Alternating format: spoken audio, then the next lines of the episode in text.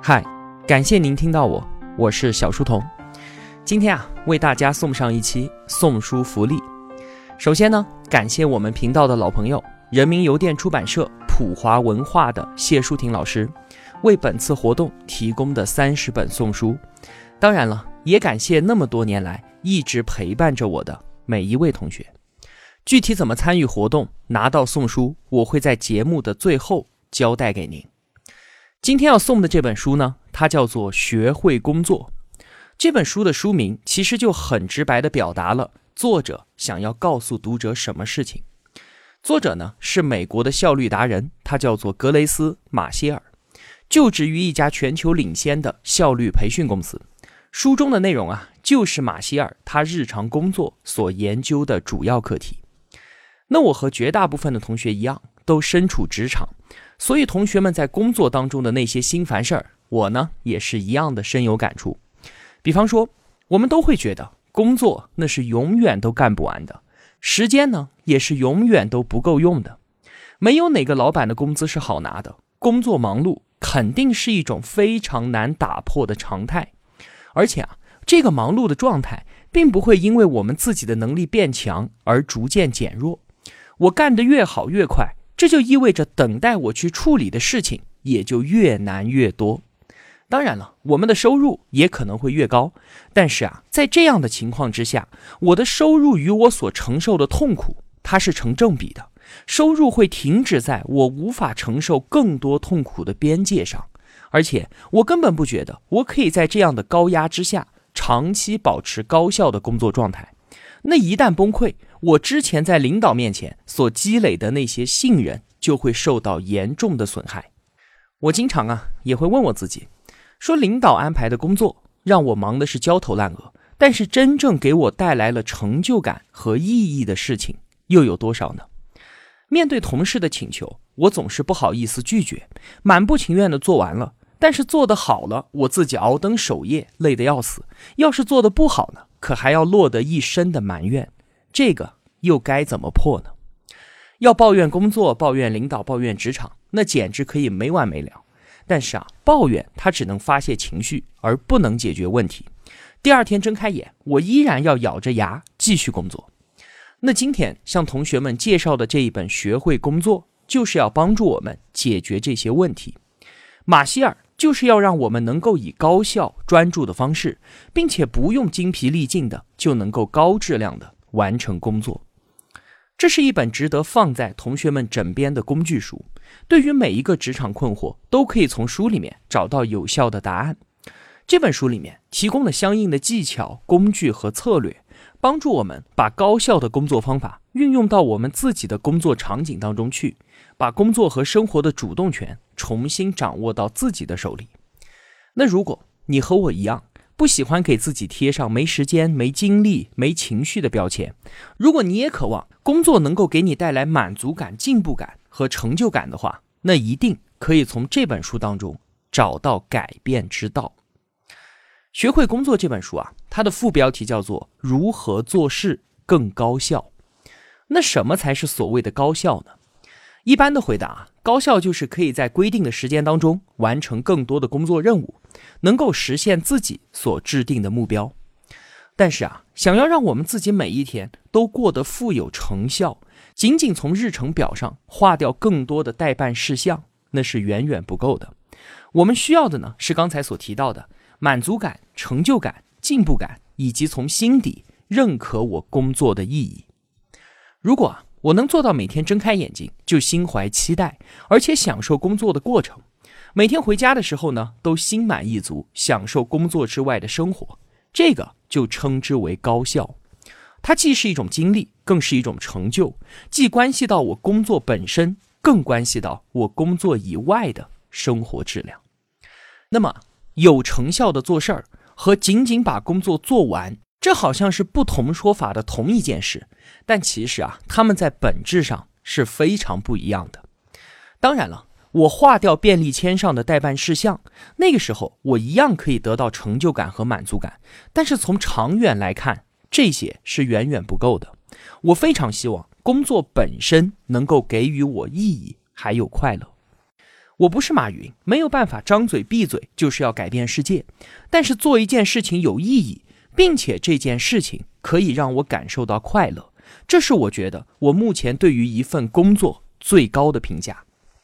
真正的高效是在我们这个工作永无止境的世界里面感到满足的能力，是在任何情况之下都可以全力以赴、都可以坚持不懈的能力。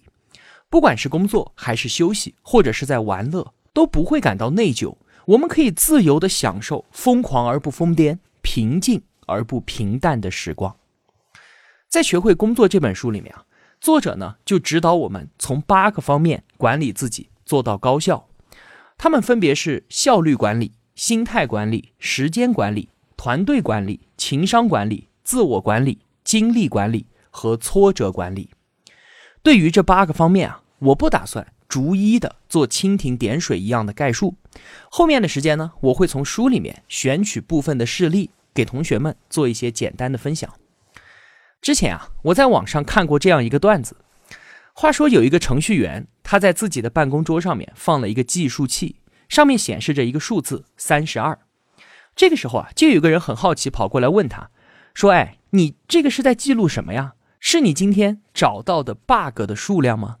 程序员抬起头看了他一眼，不是，这是我今天被傻叉打断的次数。说完，又伸手去按了一下计数器。这当然是一个笑话了。他只是帮大家说出了一个心声，就是我在专心工作的时候，请不要来打断我。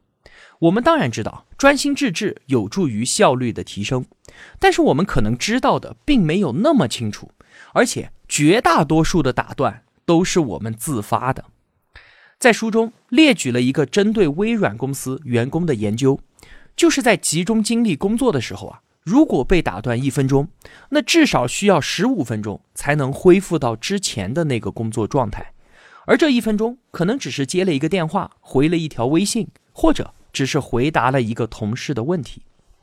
另外还有一个测试，说让受测者呢观看一段十五分钟的视频。看完之后，要针对视频里的内容进行考试，同时呢，播放视频的电脑上还开着他们自己的 Facebook 和 Twitter 这样的社交网站页面。那结果自然是，看视频的同时浏览社交网页次数越多的人，他们的测试成绩也就普遍越差。在进行一项工作的时候，不断的被突如其来的电话、微信、邮件和同事的问题所打断。这不就是我们工作的常态吗？我们似乎从来都不以为然，但其实这极大的损害了那些重要工作的效率。现在的公司啊，多半都是使用开放式的办公室，这样更加有利于合作互动，能够拉近同事关系，并且啊，能够创造一种更有活力的工作环境。但是，这个开放式的办公室，不得不说，也是影响注意力的头号敌人。书里面还有个例子。话说，高效思考的首席运营官，他叫做林纳·伯加。林娜呢，为了不让自己工作的时候被打扰，会在办公桌上放一只招财猫。而这个举动就是在告诉所有人：我现在需要集中注意力。如果不是非常非常重要的事儿，那请你不要来打扰我。当桌子上的招财猫消失了，也就意味着他现在有时间，随时可以进他的办公室。而我们就可以借鉴林娜的这个例子。设置自己的请勿打扰标识，比方说，告诉办公室的同事们，我戴上耳机就请等一会儿再来找我。当我拿下耳机的时候，那我整个人都是你们的。有的同学可能会说啊，这不是扯吗？我又不是什么领导，在办公室里面，我年纪也比较小，我只能随叫随到，哪里有资格请勿打扰啊？我们曾经解读过《把时间当作朋友》那本书的作者李笑来，他一直保持着一个习惯。就是他的手机永远都是设置成静音的，因为突如其来的电话和信息会把他自己的时间给强行分割，而他对于时间的安排必须要掌握在他自己手里，所以呢，他就把电话给静音，然后每过几个小时看一次手机，回拨一些他认为有必要回的电话。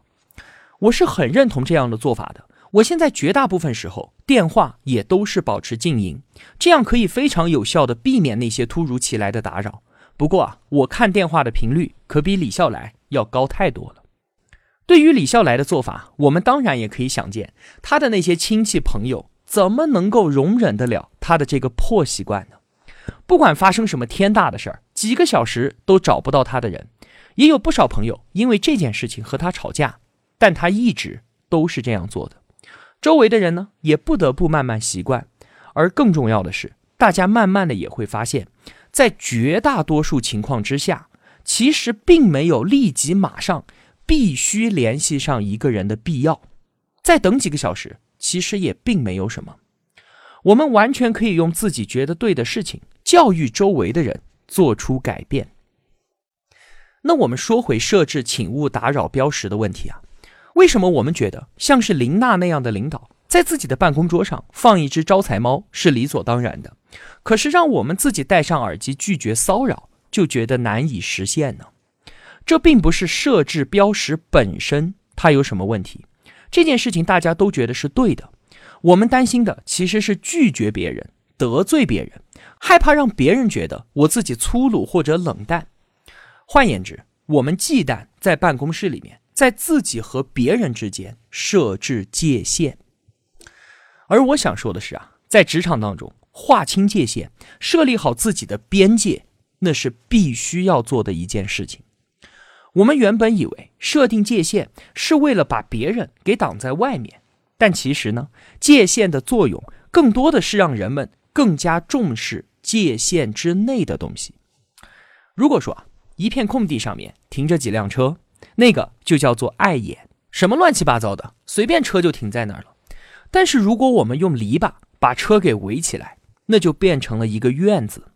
如果我们围着这些汽车修一栋建筑，那这里。就变成了车库，你看，限制越多，里面东西的价值也就会越高，增加进入限制范围的难度，就是在增加自己所拥有东西的价值。只有我们自己才了解自己重视什么以及重视的程度，那也就只有我们自己才能够制定与人交往的规则，并且设定预期。这就像是房屋的墙壁，能够带来界限的同时，还能够带来支撑和安全一样的。当我们划清界限之后，它其实有助于巩固和改善我们的人际关系，提升工作效率。那设置边界，当然要学会拒绝。就像我刚才所说的那样，能力越强的人，等着他做的事情也就越多。我们必须要学会说不，这可不是因为我们不会、不能。而只是因为不该，必须让别人去做他们能做的事情，我们自己才能够做只有我们才能够做的工作，这样才能腾出空间和时间去做更多对我们来说真正重要的事情。那关于说不的技巧啊，各种场景，比方说现在不行的时候该怎么说，这次不行的时候该怎么说，要维护自己边界的时候，以及我根本就不感兴趣的时候。该怎么说？这些场景用什么样的话术会比较好呢？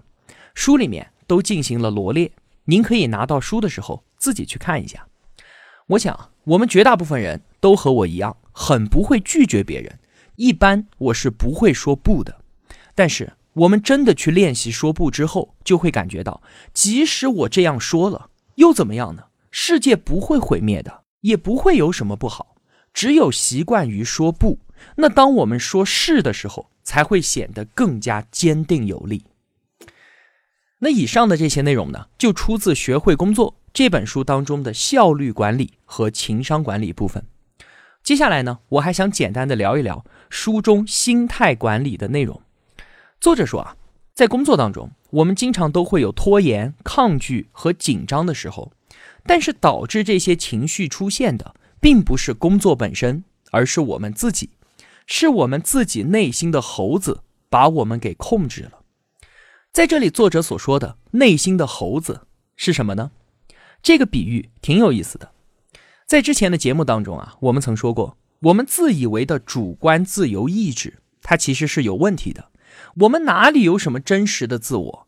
每次看似理性的行为决策，其实啊，背后都是大脑当中很多种声音争吵之后的结果。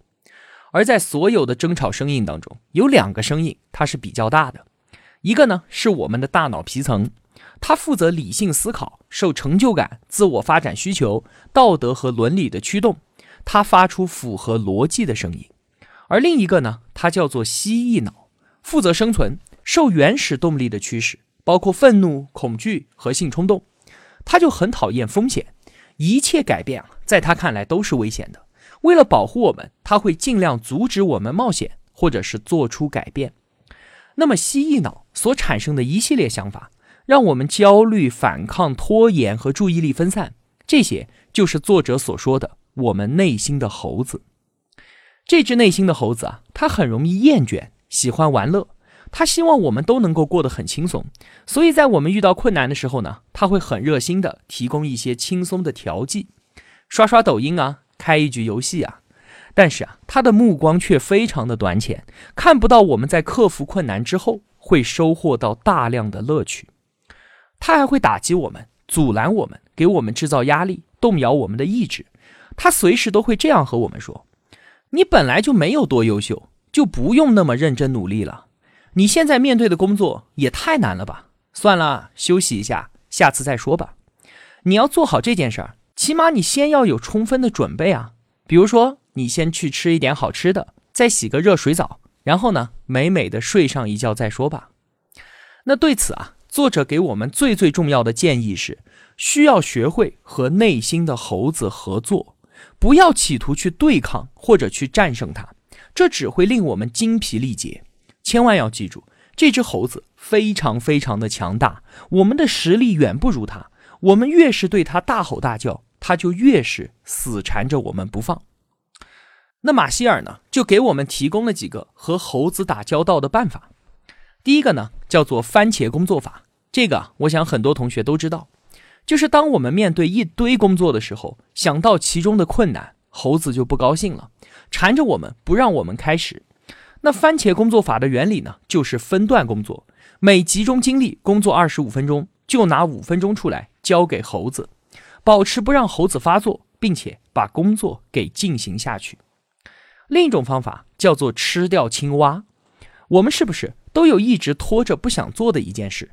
就像是一只赶不走的青蛙一样，它每天如影随形，让人很不舒服。作者的方法呢，是用一天最开始的时间，最好是一个清晨，把这只青蛙拿出来给解决掉，然后再去干其他的事情。这个时候啊，你还没有太疲倦，也还没有开始查收邮件、刷手机，也没有突发的事件占用我们的时间。最主要的是啊，我们内心当中的猴子，它还没有醒，还没有开始对我们大喊大叫。这个方法效果非常的显著。你这样做了之后呢，不仅青蛙没有了，还会更加有动力和信心去完成接下来的事情，而且内心的猴子也会因此而感到愉悦。其实啊，我自己也经常被猴子纠缠着。我有一个应对方法和您分享一下，就是找一个外部压力。来压制住这只猴子。在下班之后写文案、录节目，我经常也会很累、很倦怠。我找的外部压力呢，就是给同学们做个预告，提前一个星期或者是几天告诉大家，我在什么什么时候之前会更新一期什么节目，把自己的死亡线给定下来。那既然我自己当众说过的话，就绝对不能食言嘛。所以到目前为止，我都能够用这个办法。压制住猴子，在死亡线之前，把我认为应该做的事情给他做掉。那包括今天同学们正在听到的这期节目也是这样的。因为年底啊，我的事情太多。学会工作这本书，其实在十月份的时候，舒婷老师就已经寄给我了，但是迟迟却没有上线。那在更新完了黑棋的解读之后，我立马就去找舒婷老师，给他做出承诺。我说我这个星期会把学会工作的文稿。拿出来，承诺做出，死亡线就这么定下了。紧赶慢赶，把这期节目给做了出来，不然呢，估计又要推迟一段时间了。说到这里啊，同学们也可以想一想，自己有没有一直拖着没做的事情？我想那只青蛙人人都有，那就在明天一早把这只青蛙给拿出来吃掉吧。另外，还有一个很重要的心法，就是我们拿什么去喂这只猴子？猴子喜欢迅速能够达成的目标，比方说查看邮件啊，看个视频啊，刷个抖音啊，玩个小游戏啊，这些都能够满足它。但问题就是这些东西它都是没有营养的食物，猴子会迅速感到兴奋，但很快呢就需要下一个视频和下一个游戏了。其实啊，最近流行的短视频和吃鸡一类的游戏，都是在满足我们内心猴子频繁获得快速刺激的需要。我们对于三天才能够看完的一本书失去了兴趣，去听二十分钟的精华提炼；我们对两个小时的电影失去了好奇，去看五分钟的短视频电影介绍；我们对需要长期角色养成和装备积累的游戏失去了耐心。我们要进入游戏就能杀人，死了马上再开一局的刺激体验。这些改变就是我们内心的猴子被肆意喂养的结果。当我们在做一个大的工作项目，需要持续性工作的时候啊，这个问题就反映的特别明显。猴子渴望马上得到确定的答案，于是我们会突然很想查看一下邮件，或者是很想去整理一下文具柜。猴子让我们渴望得到一个立即就能够看到的结果，但是啊，却不管这个结果它是不是真的有意义。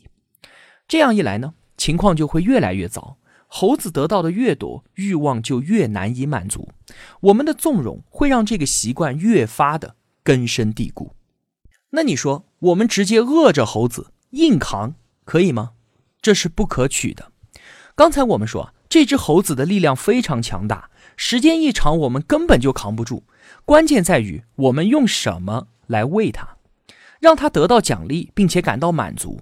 作者呢就列举了一些给猴子吃的健康食品，比方说写下让自己能够心怀感恩的事情，写下自己引以为傲的事情，并且呢与他人分享。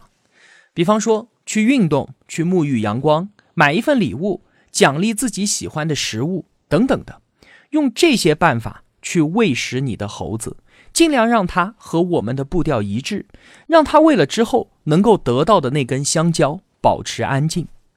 归根结底啊，不高兴的猴子它会给我们制造非常非常多的麻烦，但是高兴的猴子则会在我们出发的时候和我们击掌，为我们加油。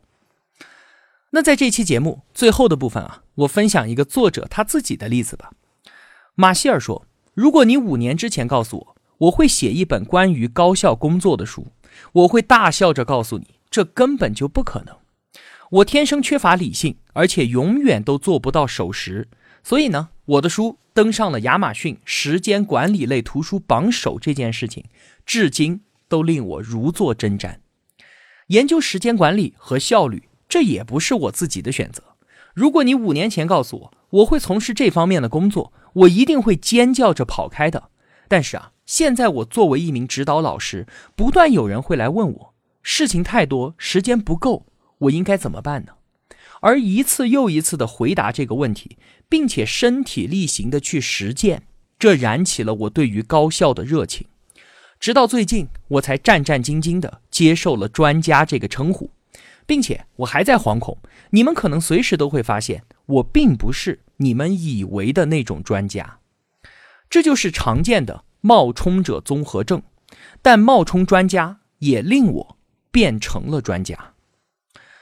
马歇尔用他自己的例子告诉我们，要一步一步来，一步一步来，意味着我们不用一开始就把所有的事情都给搞清楚，我们不用暗示自己说我必须要成为专家，这会让我们内心的猴子警铃大作。我们只需要把注意力放在一次只帮助一个人，一次只回答一个问题，或者只冒一点点的风险就可以了。当我们不知道自己是不是具备条件的时候，一步一步来，可以帮我们克服困难和不自信。他会把一个艰巨的大任务分解成具体的、能够集中精力来完成的小步骤，让任务变得可行。毫无疑问，行动起来这是唯一的诀窍。而只有做简单的小事儿，我们才更加容易行动起来。一步一步来，还意味着不用等到有时间了才行动。找出做大项目的时间非常困难。但是安排做小步骤的时间却很容易。马歇尔说：“啊，我就是用这个方法，在四十天内写完了第一本书。当时我身边还有孩子，还有客户，还有其他的任务要应付。你也可以这么做，不管你是想写一本书，还是想要实现一个挑战，非凡的成就源自每天朝着正确的方向迈出看似普通的步伐。亚里士多德说：“我们反复做什么样的事情，就会变成什么样的人。”因此，优秀它不是一种行为，而是一种习惯。好了，关于学会工作这本书，就与您分享这么多吧。最后呢，如果你拿到了这本书，不用盲目的相信书中的所有内容，不必把它当做完美的行动指南，相反，把它当做一种激励自己做出改变的工具。一份不能够让你一次吃遍所有美味佳肴，但是可以让你随时挑选其中的建议进行尝试的菜单，它是一件能够让你把工作做得更好的私人工具。总之啊，快乐和开心才是高效工作的终极目标。希望我们都能够把工作做得更好，并且同时享受工作本身和工作之外的生活。那么，同学们要怎么拿到我送出的这三十本书呢？您需要到小书童频道微信公众号之内，找到本期图文送书福利，学会工作如何做事更高效这篇图文，在图文下方参与留言，留言内容是吐槽下您在工作当中遇到的不开心的事情，让我们大家都开心一下。然后呢，再思考并记录下。你自己的应对和解决的办法，我会在四天之后，也就是十二月二十四号下周一，从所有留言当中选取三十名同学，直接回复留言索要邮寄地址，然后由人民邮电出版社普华文化直接将书邮寄给您。我当然更愿意选择留言用心，并且愿意通过图文下方的赞赏按钮支持我，愿意真心为彼此付出的同学。送出我的心意。好了，感谢您的聆听与守候，也感谢人民邮电出版社、普华文化谢淑婷老师对于本频道的支持。我是小书童，我在小书童频道与您不见不散。